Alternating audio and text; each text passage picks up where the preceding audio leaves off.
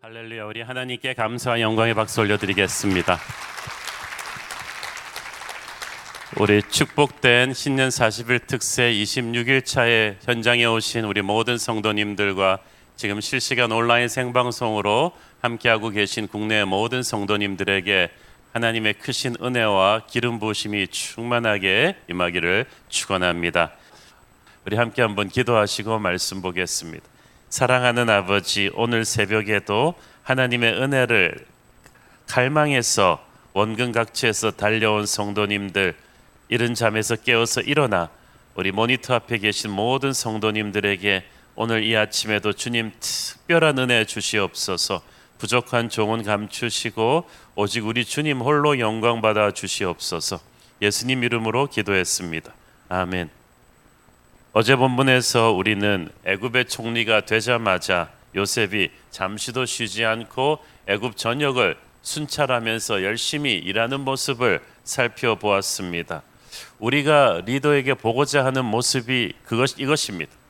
하나님의 사람이 높은 자리에 오른 것은 하나님이 올려 주신 거죠. 그것은 샴페인 터뜨리며 특권을 누리고 이렇게 호화 의전 누리면서 호의호식하라는 게 아닙니다. 하나님이 시키실 사명을 감당해야 될 아주 무거운 책임의 자리입니다. 그래서 요셉은 정말 높은 자리에 올랐지만 결코 나태해지거나 교만해지지 않았습니다. 이전과 다름없이 신실하게 자신에게 주어진 일을 감당해 갔습니다. 7년의 대풍년이 계속되는 동안에 애굽 전역에서 20%의 세금을 걷어서 각 지역의 식량 창고를 setup하고 거기에 체계적으로 저장해 가는 일을 관장했습니다. 말이 쉽지 엄청난 창고를 지어야 했고 도둑의 위협으로부터 관리를 해야 하는 엄청난 인력과 시스템을 요구하는 일이었습니다. 그렇게 7년의 풍년이 지나고 7년의 흉년이 시작될 즈음에 요셉에게 큰 경사가 터졌습니다. 50절, 51절 읽습니다. 흉년이 들기 전에 요셉에게 두 아들이 나되 곧 온의 제사장 보디바로의 딸 아스낫이 그에게서 낳은지라 요셉이 그의 장남의 이름을 문하세라 하였으니 하나님이 내게 내 모든 고난과 내 아버지의 온 집 일을 잊어버리게 하셨다 함이요. 문하세라는 아들의 이름의 뜻이 참 놀랍죠. 하나님이 내게 내 모든 고난과 아버지의 온 집의 일을 잊어버리게 하셨다. 지금 요셉의 위치는 모두가 부러워하는 정말 1인 지하 만인 지상의 총리지만 오늘이 있기까지 요셉이 겪어내야 했던 이 인고의 세월은 정말 처절했습니다. 어, 보통 사람은 한두 가지만 겪었어도 트라우마에 빠져서 인생을 그냥 포기해버릴 만한 고통을 많이 겪었습니다. 형들의 손에 의해 인신매매꾼들에게 팔리는 무서운 배신을 겪었죠. 그 노예 생활, 감옥 생활 하면서 억울한 누명도 뒤집어 써보고 아주 고통스러운 20대를 보냈습니다. 사실 요셉의 20대만 딱 찍는다면 정말 이 사람의 앞으로의 미래도 정말 힘들 거라고 예측할 수밖에 없는 거예요. 그러나 여러분, 지금 여러분의 현재를 보고 여러분의 미래도 그럴 거라고 암울하게 말하는 것은 마귀의 소리예요. 지금은 힘들지라도 우리의 미래는 밝을 것입니다. 왜냐하면 우리가 하나님 손에 붙들려 있기 때문이죠. 그래서 하나님께서 요셉에게 주신 회복의 축복이 너무 커서 이전의 고난을 충분히 덮어버릴 정도가 되었다는 거예요. 여러분 겨울에 폭설이 내리면 쓰레기장도 아름다워 보여. 왜냐하면 그 눈의 힘이 너무나 크니까 그 쓰레기가 아무리 더러워도 그게 문제가 되질 않아요. 마찬가지로 은혜의 힘이 너무나 크기 때문에 우리의 과거의 수치와 상처도 능히 덮어버릴 힘이 있는 줄 믿습니다.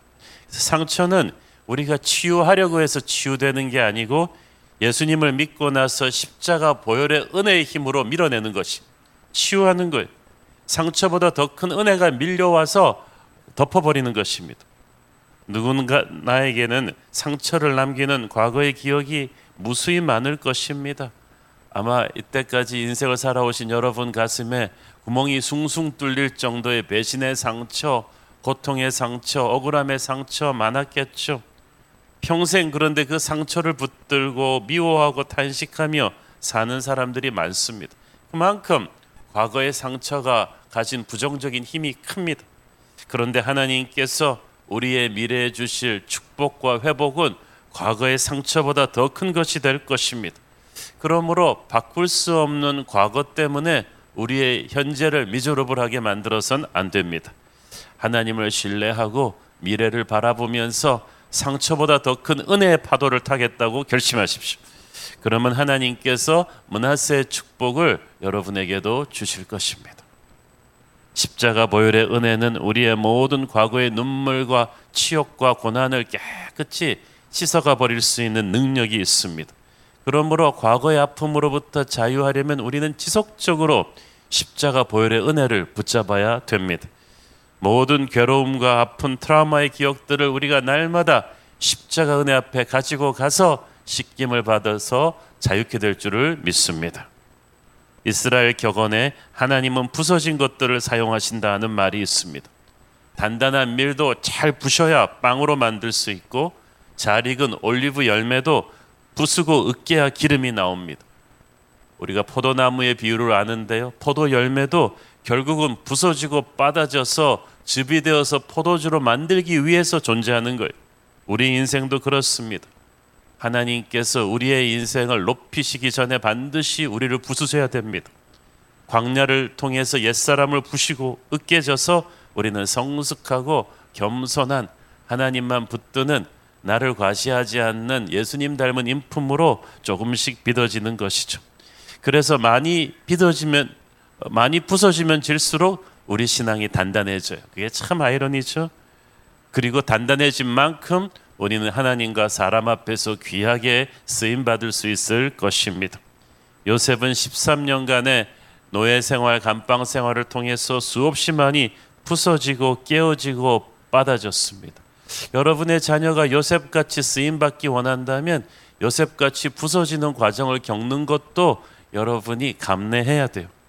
그는 그렇게 잘 부서졌기 때문에 정금같이 연단된 믿음과 인격을 가지고 이제 한 나라를 열방을 죽음에서 구원하는 리더의 자리를 넉넉히 감당할 수 있었습니다. 자리가 그 사람을 눌러버리는 사람이 있고 그 사람이 그 자리를 압도하는 사람이 있는데 바로 요셉이 그런 사람이에요. 52절 읽습니다. 차남의 이름을 에브라임이라 하였으니 하나님이 나를 내가 수고한 땅에서 번성하게 하셨다 함이었더라. 여기서 수고한 땅은 고통의 땅이란 번역이 더 정확할 것입니다. 참 아이러니하죠. 애굽은 화려한 곳이었지만 요셉에게는 고통의 기억이 강했어요. 요셉은 이제 애굽에서 최고의 집에 살았고 최고의 대접을 받고 있었고 애굽의 모든 사람들이 존경하는 인물이 되어 있었지만 요셉은 애굽의 모든 걸 걸지 않았습니다. 나중에 자신의 유해도 약속의 땅으로 도로 가지고 가라고 합니다. 그는 이 애굽이 그저 스치고 지나가야 할 땅이며 약속의 땅이 자기의 진정한 고향임을 알고 있었어요. 고통의 땅이었지만 그래도 하나님이 함께 하셨기 때문에 요셉은 애굽에서 번성할 수 있었습니다. 이 땅이 애굽입니다. 화려하지만 여기에 우리의 모든 것을 올인하고 있으면 안 돼요. 이 땅의 모든 것을 집착하지 말고 이 땅은 그냥 지나가는 것이다. 고속도로 휴게소와 같은 것이다. 우리에게는 영원한 본향 천국이 있다는 것을 우리가 깨닫고 살아야 이 땅에서 살 때도 기죽지 않고 당당할 수 있습니다. 권력을 가진 사람들은 권력 앞에 기죽는 사람을 우습게 봅니다. 돈 가진 사람들은 돈 앞에 비굴한 사람들을 우습게 보는데 우리가 돈 앞에 권력 앞에 어떻게 당당할 수 있나요? 우리의 영원한 본향은 천국이라는 것을 믿고 사는 것입니다. 그래서 요셉은 애굽에 살았지만 애굽의 것에 집착하지 않았어요. 그러니까 애굽 사람들이 요셉을 함부로 못 하는 거예요. 우리가 크리스천이라고 하면서 세상 것들을 너무 사랑하면 세상 사람들이 우리를 우습게 봅니다. 우리는 크리스천이기 때문에 영혼의 나라를 사모하고 가야 돼요. 이 땅의 화려함에 너무 도취되면 안 됩니다. 죄 많은 이 세상은 우리의 집이 아닙니다. 이 고통의 땅에서도 그러나 하나님이 함께 하시기 때문에 우리가 번성합니다. 훗날 이스라엘의 열두 지파 가운데 무려 두 지파가 요셉의 아들들로 시작됐어요. 그 문하세와 에브라임이죠. 그러니까 야곱의 열두 지파 가운데 요셉의 이름은 빠졌지만 두 아들의 이름이 들어가게 된 거예요. 여러분의 자녀들이 여러분보다 영적으로 더 큰 영향력을 발휘할 수 있다면 이것은 얼마나 큰 축복인지 모르겠습니다. 특히 요셉의 둘째 아들 에브라임 이 후손이 중요합니다. 왜냐하면 400여 년 정도 지나서 이 에브라임의 후손에서 여호수아라는 위대한 지도자가 나오기 때문이에요. 그러니까 여러분이 요셉을 보실 때 여호수아의 선조라고 보셔야 돼. 그러니까 여호수아의 담대한 그 믿음이 오리진을 추적해 가다 보면 요셉이 있어요. 여호수아는 훗날 이스라엘을 약속의 땅으로 인도에 들어가는 인물인데 이 여호수아의 히브리어 이름 예수아가 예수님의 이름이에요. 그러니까 구약 성경에서 예수님을 상징하는 인물이 몇 명 있는데 요셉이 그 중 하나고 여호수아가 그 중 하나예요. 요셉의 인격이나 인생에도 예수님의 모습이 가득했는데 그의 후손 여호수아의 인격이나 모습에도 예수님이 가득했습니다. 얼마나 축복된 가문인지 모르겠습니다. 저는 여러분의 모습과 여러분의 자녀, 여러분의 후손들의 모습 가운데 예수님의 채취가 있기를 바랍니다. 아, 정말 예수님 같은 사람들이 많이 태어난 믿음의 명문가다. 제가 미국의 영적 대각성을 이끌었던 유명한 영적 자이언트들 거인들의 인생을 이제 교회사를 공부했으니까 추적해 보니까 이 믿음에 정말 뿌리가 있더라고요. 연하단 에도드 같은 큰 영적 대각성의 거인은 보니까 벌써 증조 할아버지 때부터 요셉 같은 믿음의 선조가 있었어. 기도하는 목사님, 장로님의 가문에서 계속 그런 인물들이 태어나서 몇 대째 이르러서는 한 시대를 흔드는 거대한 하나님의 지도자들이 나오는 거예요. 우리나라 기독교 역사가 백 몇십 년밖에 되지 않았습니다만은 저는 여러분의 가문이 진정한 믿음의 명문가가 되기를 바랍니다. 저는 우리 새로운 교회 뉴젠 주일학교가 뭐천명 이상 숫자 올라가고 그러는 것도 좋지만 정말 우리 주일학교에서 한국의 스폴전 같은 한국의 여서 같은 좋은 목사님들이 많이 나오기를 기도하고 있어요. 좋은 목사님들, 선교사님들이 나올 정도면 다른 분야의 인물들은 뭐 얘기할 것도 없이 많이 쏟아져 나올 것입니다. 요셉에게 하나님은 믿음의 명문가를 구축하는 그런 축복을 주셨습니다. 자, 드디어 일곱 해 풍년이 그치고 일곱 해 지독한 흉년이 찾아왔어. 이게 애굽만 덮친 흉년이 아니라 전 세계를 덮친 요즘의 코로나 같은 글로벌 대재앙이었어요. 54절 읽습니다. 요셉의 말과 같이 일곱 해 흉년이 들기 시작함에 각국에는 기근이 있으나 애굽 온 땅에는 먹을 것이 있더니 여기서 중요한 게 요셉의 말과 같이 그 말은 하나님께서 요셉에게 주신 말이었다는 거죠. 그러니까 요셉은 예측을 했기 때문에 답이 있었다는 거예요. 갑자기 당한 일이 아닙니다. 각국에는 기근이 있으나 애굽 온 땅에는 먹을 것이 있더니 각국을 영어 성경에 보니까 in all the other lands 즉 애굽 주변의 모든 나라들은 한 나라도 예외 없이 이 무서운 대흉년에 시달렸다는 뜻입니다. 그러니까 그 누구도 서로를 도와줄 수 없는 절망 같은 글로벌 대재앙이었어. 그런데 같은 기근을 당했는데 애굽에는 먹을 것이 있었습니다. 왜냐하면 애굽은 하나님의 지혜로 풍년 때 흉년을 준비해 두었기 때문이죠. 우리가 일이 잘 안 풀릴 때는 상황을 탓하죠. 이거는 글로벌 불경기야. 다 힘들어. 어쩔 수 없어. 이거는 뭐 취업난은 전부 다에게 덮치고 있기 때문에 어쩔 수 없어. 교회 개척은 요즘 성공하는 데가 아무도 없어. 다른 교회 다 어려워. 어, 입한국의 새벽 기도를 어떻게 하냐? 부흥회를 어떻게 하냐?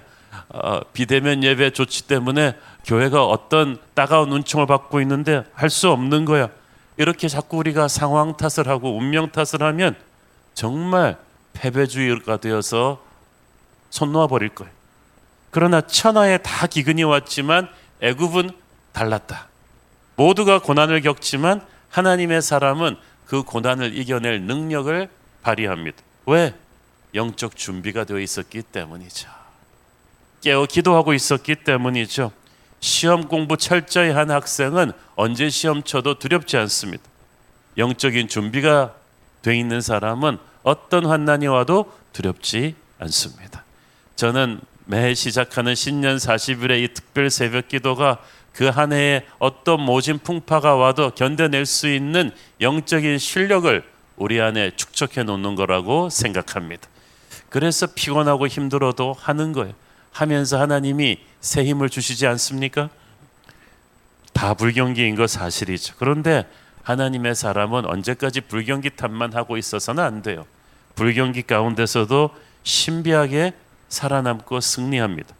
왜냐하면 우리는 천국 백성들인데 천국은 항상 호경기예요. 그래서 우리는 항상 기도로서 천국에 연결되어 있기 때문에 천국의 생기를 하늘의 생기를 이 땅에 풀어놓는 그 파이프라인이 바로 기도하는 우리란 말이에요. 청년 취업난 극심한 건 사실인데 저는 기도하는 하나님의 청년은 반드시 살 길을 찾아낼 것이라고 믿습니다. 우리 청년들 희망을 가지십시오. 요즘 한국에서 교회 개척 너무 안 되는 것 사실입니다. 새벽 기도 부흥회 같은 거를 할 염두를 못 내는 것 사실인데 하나님의 꿈을 갖고 기도하면 이런 어, 조금 늦게 오면 차가 될 곳이 없어서 못 되는 이런 부흥의 열기가 일어나지 않습니까? 각국의 기근이 있어도 애굽에는 먹을 것이 있었던 것처럼 여러분 주변 상황이 아무리 캄캄한 절망이라 할지라도 기도하는 여러분에게는 하나님이 기적을 열어 주실 줄 믿습니다. 기적을 믿어야 기적이 일어나죠. 그죠? 우리는 새로운 꿈을 꾸기 원합니다. 그런데 그 꿈과 우리의 현실 사이에는 그 갭이 큽니다. 그러나 우리는 그럴수록 하나님을 굳건히 바라보면서 성령이 주시는 비전을 품는 그런 주의 백성들이 돼야만 해요. 서양 격언에 보면 벌레의 눈을 가진 민족은 망하고 새의 눈을 가진 민족은 흥한다는 말이 있어요. 무슨 말이냐 하면 벌레처럼 땅만 바라보는 그런 근시안적인 시각을 가진 민족은 눈앞의 현실 때문에 이리 뛰고 저리 뛰다가 망하게 된다는 거예요. 그러나 새처럼 고개를 들어 하늘을 바라보는 민족은 높은 기상과 미래에 대한 비전을 가진 민족, 그런 지도자의 열정에 감화받은 민족은 모든 어려움을 딛고 일어나 높은 하늘로 비상할 수 있다는 뜻입니다. 그러므로 그 민족이 중요한 시점에 어떤 지도자를 만나는가에 따라서 벌레의 눈을 갖고 살 것이냐, 새의 눈을 갖고 살 것인가가 결정이 되는 거예요. 요셉은 절망 같은 현실 속에서 사람들로 하여금 하나님을 바라보게 하는 하늘의 비전을 갖게 해서 애굽을 멸망의 위기에서 구해냅니다. 55절 읽습니다. 애굽 온 땅이 굶주림에 백성이 바로에게 부르짖어 양식을 구하는지라 바로가 애굽 모든 백성에게 이르되 요셉에게 가서 그가 너희에게 이르는 대로 하라 하니라. 아, 사람들이 엄청난 대재난에 패닉하면서 몰려오니까 바로는 심플하게 합니다. 요셉한테 가세요. 참 바로 편하게 왕하고 있어요. 요셉 같은 총리가 있으면 아 참 복받은 거죠. 요셉이 해결해 줄 것이다. 여러분 어떻게 제가 말씀드렸잖아요. 아 요셉은 애굽의 총리 대신이 돼서 얼마나 수지 맞았냐. 그게 아니라 애굽이 요셉 같은 총리 대신을 만나서 수지 맞은 거야. 애굽 역사상 이런 사람은 없었어요. 하늘의 지혜로 무장한 사람, 그냥 정치꾼 자기 욕심만 챙기는 총리가 얼마나 많았겠어. 그 자리 이용해서 갑질하고 부정부패하는 사람도 많았을 텐데 이 위기의 순간에 그런 사람이 있으면 나라 망하는데 이 위기의 순간에 하나님께서 요셉 같은 총리를 주셔서 그 곳에서 빛을 발하게 하셨습니다. 나라가 위기 상황에 있을 때 사람들이 모두 살려달라고 부르짖을 때 하나님의 사람이 구원의 통로가 됩니다. 진짜 해결사는 하나님의 사람이 그는 하늘의 지혜로 사막에서 샘이 솟게 할 것입니다. 요셉이 구약 성경에서 예수님을 상징하는 인물이라고 몇 번씩 제가 말씀드렸죠. 천하의 대흉년이 왔을 때 사람들이 살 수 있는 유일한 길은 요셉에게 가서 식량을 구하는 것이었습니다. 죄의 노예가 되어서 다 죽겠다고 발부둥 치는 사람들이 살 수 있는 유일한 길은 구원자이신 예수님 앞에 나오는 것뿐입니다. 그분의 십자가 은혜를 붙잡는 것 뿐입니다. 절망 가운데 있는 사람들은 모두 예수께로 가서 그 말씀을 잡아야 돼요. 그러면 살 것입니다. 우리는 요셉처럼 잃어버린 영혼들을 예수님께로 인도하는 사람들 아닙니까? 내가 소망의 돌파구가 되면 나뿐 아니라 다른 사람들도 살립니다. 요셉은 자신의 꿈만 이루는 사람이 아니라 다른 사람들의 꿈을 이루어주는 사람이었어. 57절 읽습니다. 각국 백성도 양식을 사려고 애굽으로 들어와 요셉에게 이르렀으니 기근이 온 세상에 심함이었더라. 이제 애굽에 비축해둔 식량은 애굽뿐 아니라 주변 모든 나라들도 살리게 됩니다. 이제 요셉은 한마디로 애굽의 총리가 아니라 전 세계의 총리가 되는 거예요. 리더십은 자리가 만든 게 아니라 그 사람의 영향력이 만듭니다. 하나님이 그 자리를 빛나게 하시는 거예요. 하나님께서는 수많은 어, 전 세계 사람들이 굶어 죽을 뻔했던 위기를 하나님의 사람 요셉을 통해서 넘기게 하셨어요. 저는 저와 여러분의 인생도 이렇게 요셉처럼 주변 사람들을 살려내는 축복의 통로로 쓰임 받기를 원합니다. 하나님께 받은 기도 응답으로 우리 가족만 잘 먹고 잘 살겠다 이런 유치한 꿈을 꾸지 마세요. 우리 새로운 교회만 부흥하겠다 이런 꿈을 꿔서는 안 돼요. 우리는 한국 교회 전체의 부흥의 통로가 되어야 될 것이고 여러분이 기도 응답 받고 잘 되는 것은 여러분을 통해서 수많은 사람들을 죽음에서 구원하려는 하나님의 계획인 줄 믿습니다. 여러분의 아이들도 너무 셀피시하게 키우지 마세요. 뭐 세상이 어떻게 되든 너만 좋은 대학 가면 그런 거 아니에요. 여러분의 아이들이 어렸을 때부터 요셉처럼 친구들을 돕고 약하고 가난한 자들과 함께 살아가는 법을 가르치십시오. 그게 리더예요. 세상 사람들 시각으로는 참, 야, 히브리 노예 출신 출세했네. 근데 아까 말씀드렸잖아요. 요셉이 수지 맞은 게 아니라 애굽이 수지 맞은 거라고. 그리고 애굽뿐 아니라 주변 모든 국가 백성들은 요셉과 같은 시대에 사는 게 축복이었어요. 저는 사람들이 여러분과 같은 시대에 사는 걸 축복으로 여길 수 있게 되기를 바랍니다. 하나님은 교회뿐 아니라 온 세상을 다스리시는 분이십니다. 여러분이 출근할 때 이걸 아셔야 돼요. 주일에 하나님은 월요일에 하나님이기도 하세요. 그러니까 어떤 분은 주일날 집에 가시면서 하나님 안녕히 계세요. 그러고 다음 주에 또 봬요. 이러면 안 되는 거. 하나님은 항상 여러분과 함께 하십니다. 그러므로 하나님을 경외하는 하나님의 자녀들은 교회에서뿐 아니라 세상 직장에서도 세상을 섬길 수 있는 지혜를 얻습니다. 세상 사람들이 인정하지 않을지라도 세상은 하나님께 의존하고 있어요. 결국은 하나님의 뜻대로 역사가 흘러가고 있거든요. 그러므로 하나님께 속한 자가 정말 세상을 섬길 수 있는 리더입니다. 종종 우리가 세상과 이질감을 느끼고 갈등을 겪죠. 그러나 그 갈등을 이겨내야 합니다. 우리가 하나님의 사람이니까 우리는 세상을 살릴 수가 있어요. 그러니까 세상이 자꾸 불편해서 교회로 도망쳐 오지 마십시오. 교회는 어, 여러분을 훈련시킨 곳이고 세상이 여러분의 영령을 펼칠 사명의 자리입니다. 우리는 하나님을 알지 못하는 세상을 하나님의 지혜로 구원하기 위해서 이렇게 준비된 사람들이에요. 우리는 세상이 아닌 하나님께 속했습니다. 그래서 세상에게 전할 메시지가 있고 세상을 살릴 지혜가 여러분에게 있는 줄 믿습니다. 요셉은 예수님을 상징하는 인물입니다.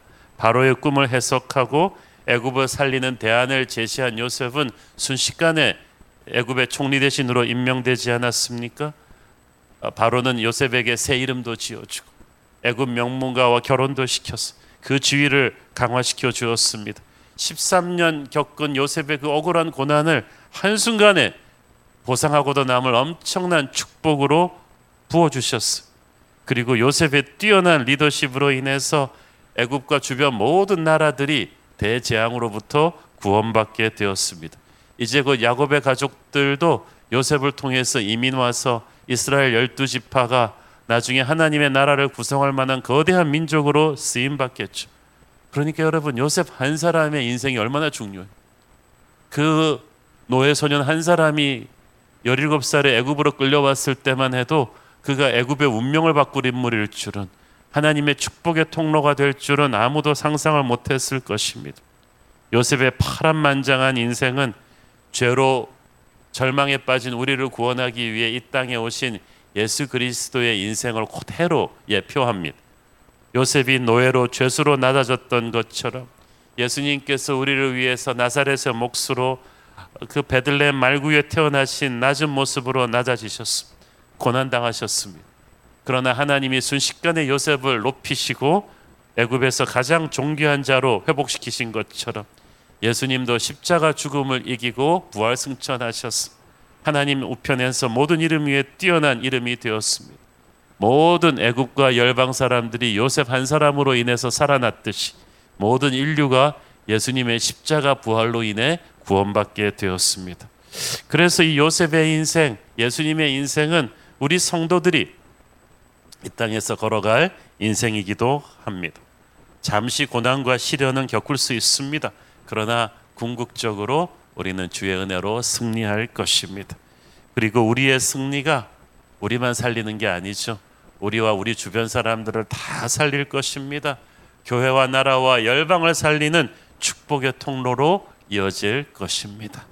결과적으로는 우리의 인생이 정말 하나님의 그, 그, 뭐지요? 그 선정과도 같은 거예요. 하나님을 증명하는 그런 아름다운 그림이기도 합니다. 그러므로 우리가 요셉같이 예수님같이 살기 위해서는 어떤 상황 속에서도 이 영광스러운 큰 그림을 잊지 말고 하나님께 집중하십시오. 사탄은 계속 과거의 실패와 상처로 요셉을 올건보라고 했지만은 요셉은 끊임없이 믿음으로 이 패배적인 생각들을 털어버렸어요. 그래서 예수 그리스도의 십자가로 인해 주어질 새로운 미래를 끊임없이 붙잡은 거예요. 우리도 그렇게 해야 돼요.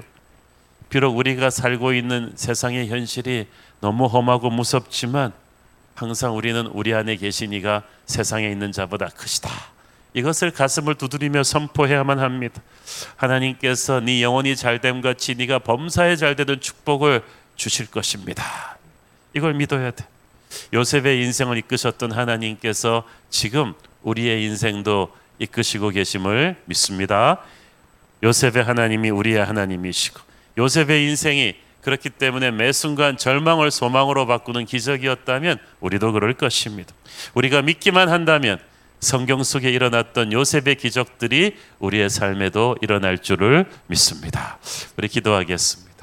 주님 은혜를 감사합니다. 대흉년을 극복하는 요셉의 리더십을 보면서 하나님의 사람에게는 절망이 없음을 봅니다. 자기도 살고 남도 살리는 요셉처럼 우리의 인생도 기적같이 회복시켜 주옵소서. 과거의 모든 슬픔과 상처로부터 예수의 이름으로 딛고 일어나 오늘 치료와 회복과 기적을 체험하게 하여 주옵소서. 예수님 이름으로 기도했습니다.